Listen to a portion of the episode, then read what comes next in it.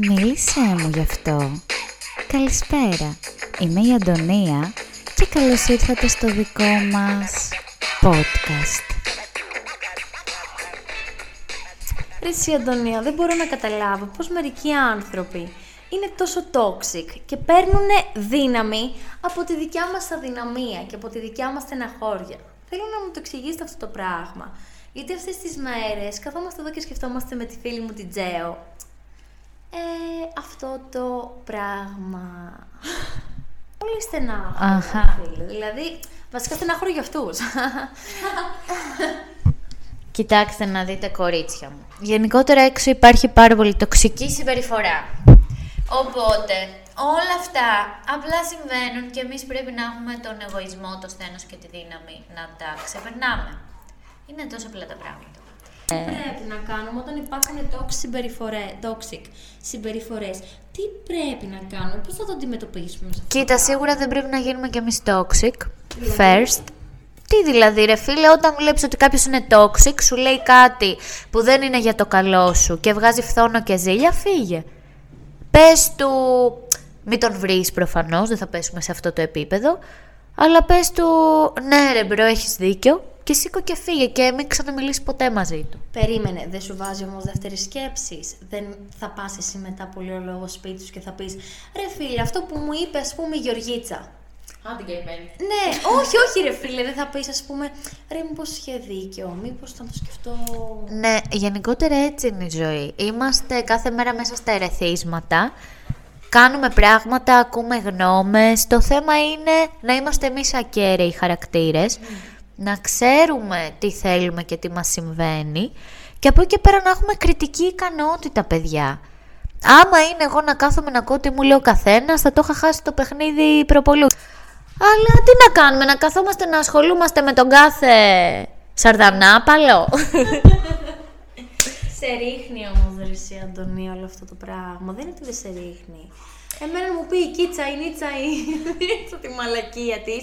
Θα πάω σπίτι και θα λέω, ρε φίλε, μήπως είχε δίκιο, μήπως πρόσεξε κάτι το οποίο εγώ τόσο καιρό το περνάω, ας πούμε, έτσι επιφανειακά και λέω, έλα, ρε, δεν είναι κάτι. Δεν Γεωργία, Κάτσε, τι ρε έχεις φίλε, να ωραία, πεις; εγώ... Α, τι έχεις να πεις; Τίποτα. Ας μας πει, όχι, όχι, όχι τίποτα. Παιδιά, δεν έχω δύναμη αυτή τη στιγμή να σχολιάσω. Ο αδύναμος κρίκος. Για μένα δεν πρέπει να δίνει σημασία σε toxic ανθρώπους γιατί σου κάνουν κακό και θα πρέπει να σκέφτεσαι τον εαυτό σου πρώτα. Ρε παιδιά, γιατί είναι τόσο δύσκολη η σχέση, οι ανθρώπινες σχέσεις. Δεν μπορώ να το καταλάβω. Παιδιά δεν είναι δύσκολες, θα σας πω εγώ. Λοιπόν, θα μιλήσει τώρα η δασκάλα. Μίλα. Λοιπόν, θα μιλήσει τώρα η δασκάλα, η οποία θα πει... Έχει λίγο κρασί, να συνεχίσει. Έχει πιει ήδη τον Αγγλέωρα. Αγγλέωρα. Δύο μπουκάλια έχουμε αδειάσει, δηλαδή. Φτάνει, ας κρύψουμε και κάποιες πληροφορίες από το κοινό. Ε, η δασκάλα λοιπόν θα πει ότι οι σχέσεις είναι το πιο όμορφο πράγμα στη ζωή. Ο άνθρωπος έρχεται σε αυτόν τον κόσμο και δεν μπορεί να είναι μόνος του. Ψάχνει πάντα να βρει τη συντροφιά, ψάχνει να βρει κάποιον άλλο να περνάει καλά, να μοιράζεται εμπειρίες, να, να το ζει ρε παιδί μου. Από εκεί και πέρα το ότι εμείς οι άνθρωποι τα δυσκολεύουμε όλα πάρα πολύ είναι στη φύση μας. Έτσι είναι. Αύριο. Μία φυσιολογική σχέση έχει τα πάνω και τα κάτω της.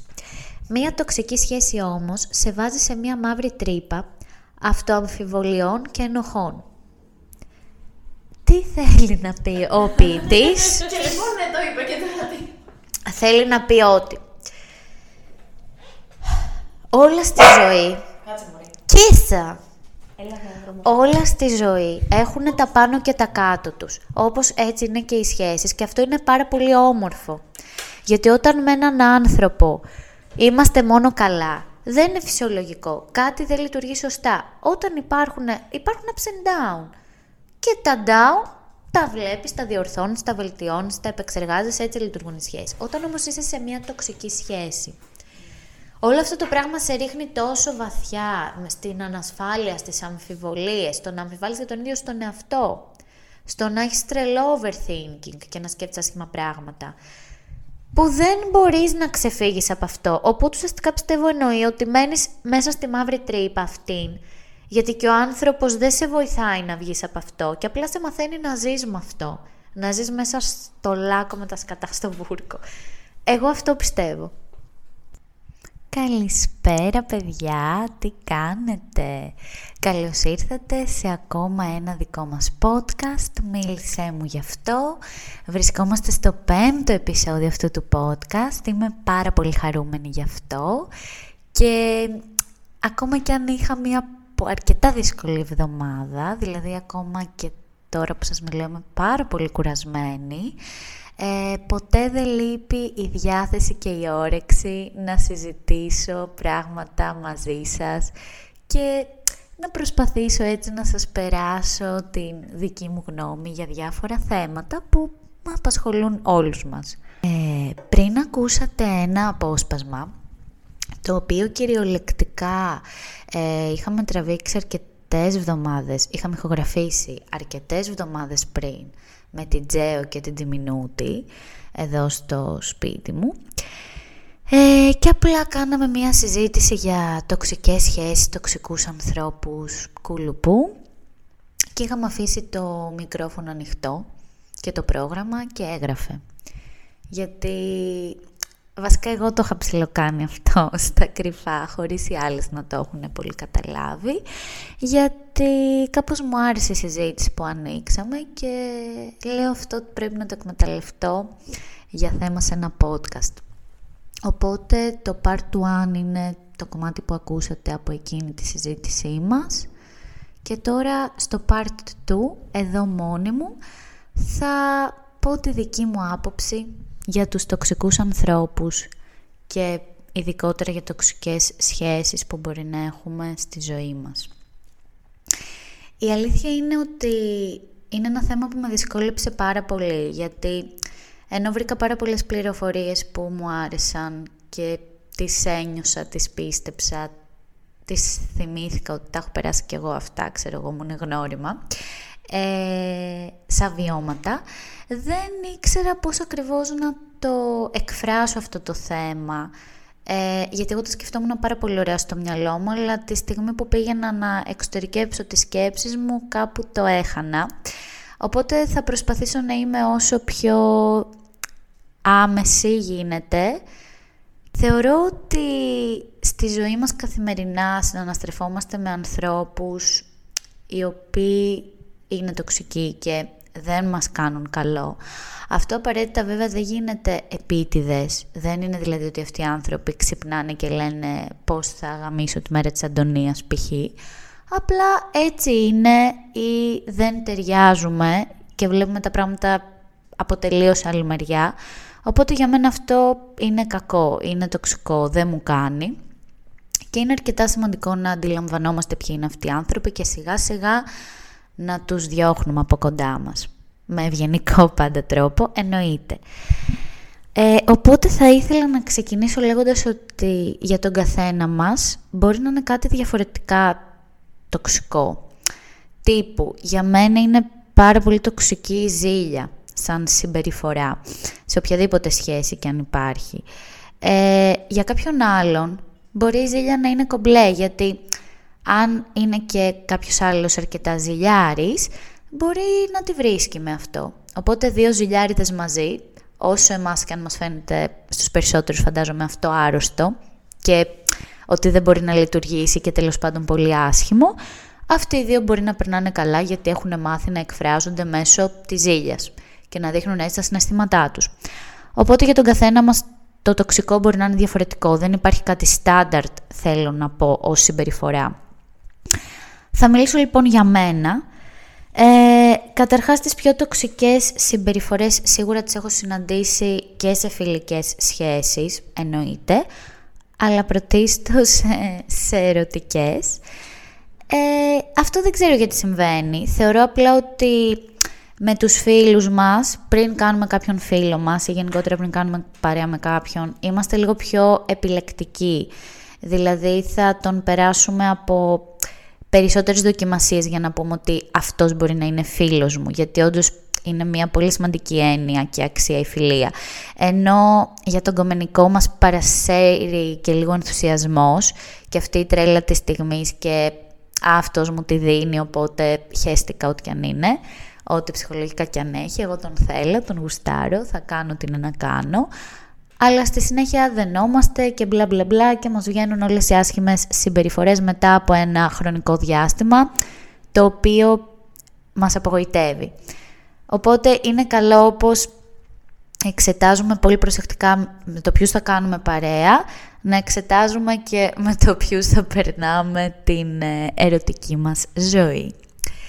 Μία συμπεριφορά που για μένα είναι πάρα πολύ τοξική είναι όταν κάποιος προσπαθεί να με αλλάξει. Δηλαδή, μην προσπαθείς σιγά σιγά και τις περισσότερες φορές με φούλη πουλο τρόπο να αλλάξεις αυτό που είμαι.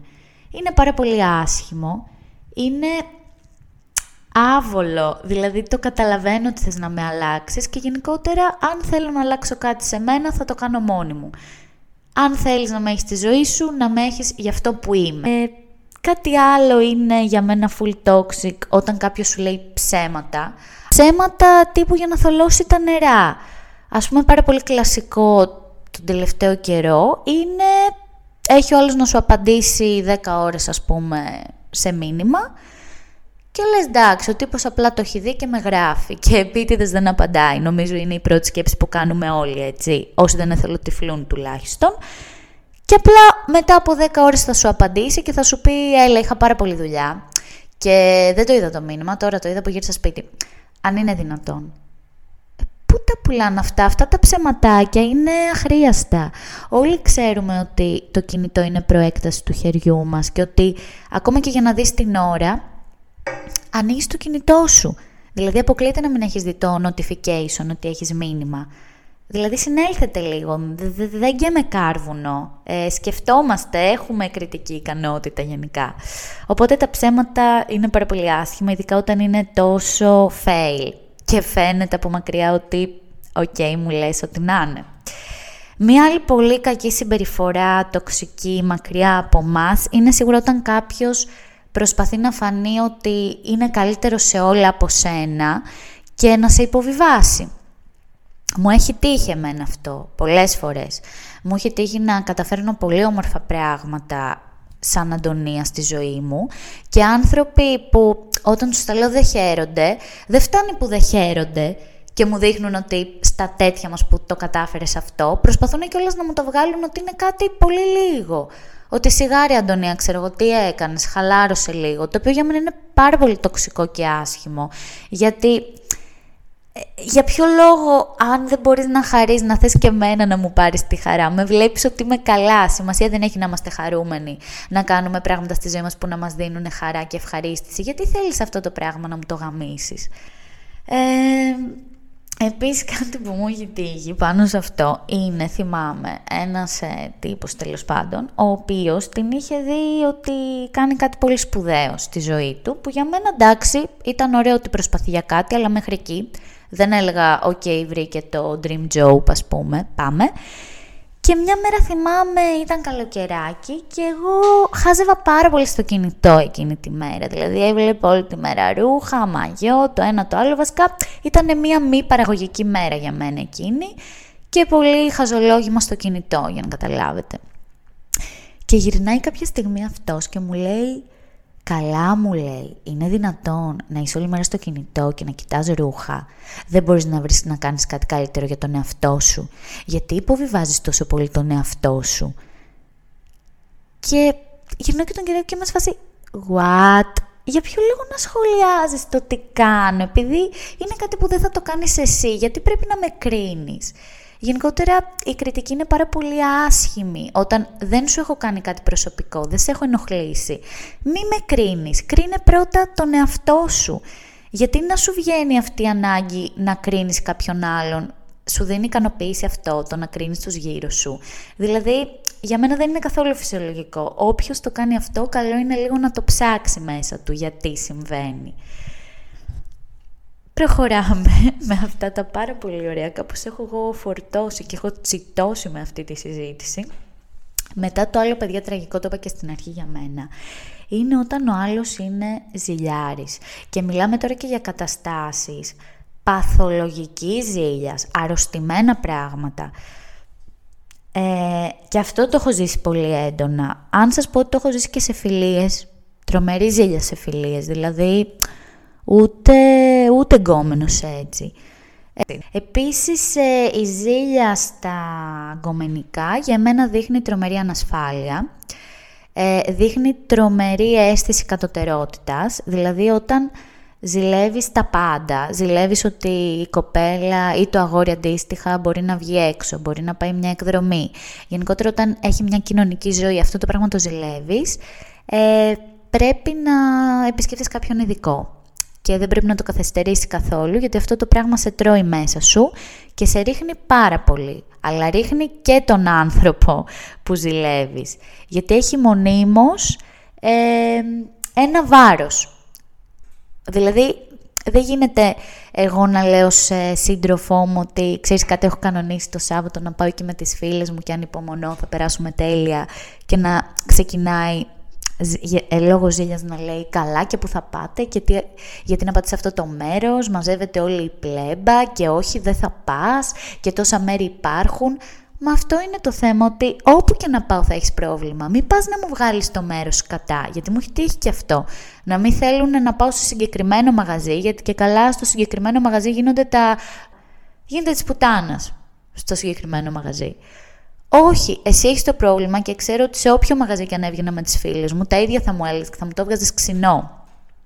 Βέβαια, στους ζηλιάριδες, επειδή τους έχω ψυχολογήσει πάρα πολύ καλά και οι ζηλιάριδες δυστυχώς έχουν μάθει μέσω της ζήλιας τους να δείχνουν τα συναισθήματά τους, το οποίο είναι πάρα πολύ άσχημο.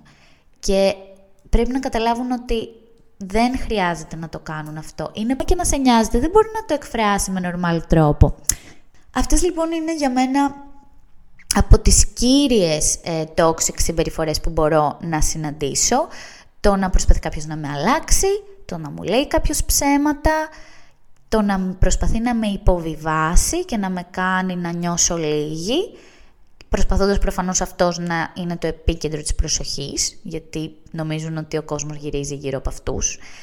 Και το να είναι full ζηλιάρης. Για μένα αυτά είναι τα top toxic πράγματα που σε οποιαδήποτε, σχέ... οποιαδήποτε σχέση στη ζωή μου προσπαθώ να τα αποφεύγω ή βασικά ναι, προσπαθώ να τα αποφεύγω γιατί θεωρώ ότι δεν είναι δουλειά μου να αλλάξω κανέναν. Ε, είναι αν εγώ επιλέξω ποτέ να κάνω παρέα με κάποιον ε, τοξικό άνθρωπο, θα είναι από επιλογή μου. Θα βλέπω τα σημάδια ότι είναι, άρα για να μείνω το έχω επιλέξει. Σίγουρα μπορώ να του δώσω κάποιες συμβουλές, σε φάση «Μπρο, ξέρεις κάτι καλό, να μην το κάνεις αυτό».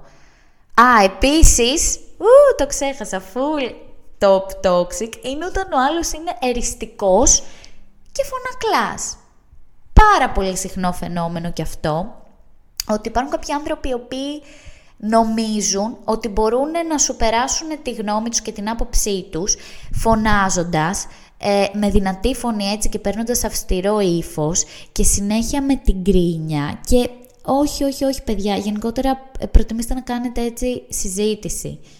Ενήλικη, όρημη, ήσυχη, σοβαρή, συζήτηση με επιχειρήματα πάνω απ' όλα. Οι φωνές και τα αούα και οι καρνιβαλισμοί μακριά. Και αφού έχω πει όλα αυτά, θέλω λίγο να πω ότι αυτό που έλεγα πριν, ότι δεν είναι δουλειά μας εμάς, εμένας, ας πούμε, προσωπικά, να αλλάξω κανέναν άνθρωπο. Δουλειά μου είναι να καταλαβαίνω και να αντιλαμβάνομαι αυτές τις συμπεριφορές, οι οποίες δεν μου κάνουν και να φεύγω μακριά από αυτές. That's it. Είναι τόσο απλά τα πράγματα, απλά γενικότερα εμείς οι άνθρωποι κάτι απλό μέχρι να το ε, επεξεργαστούμε και να δούμε πόσο απλό είναι, μας φαίνεται πολύ μεγάλο και πολύ πιο δύσκολο από ό,τι είναι. Και θέλω να πω έτσι λίγο για το κλείσιμο, σαν συμβουλή κάποιους τρόπους διαχείρισης ε, τοξικών ανθρώπων.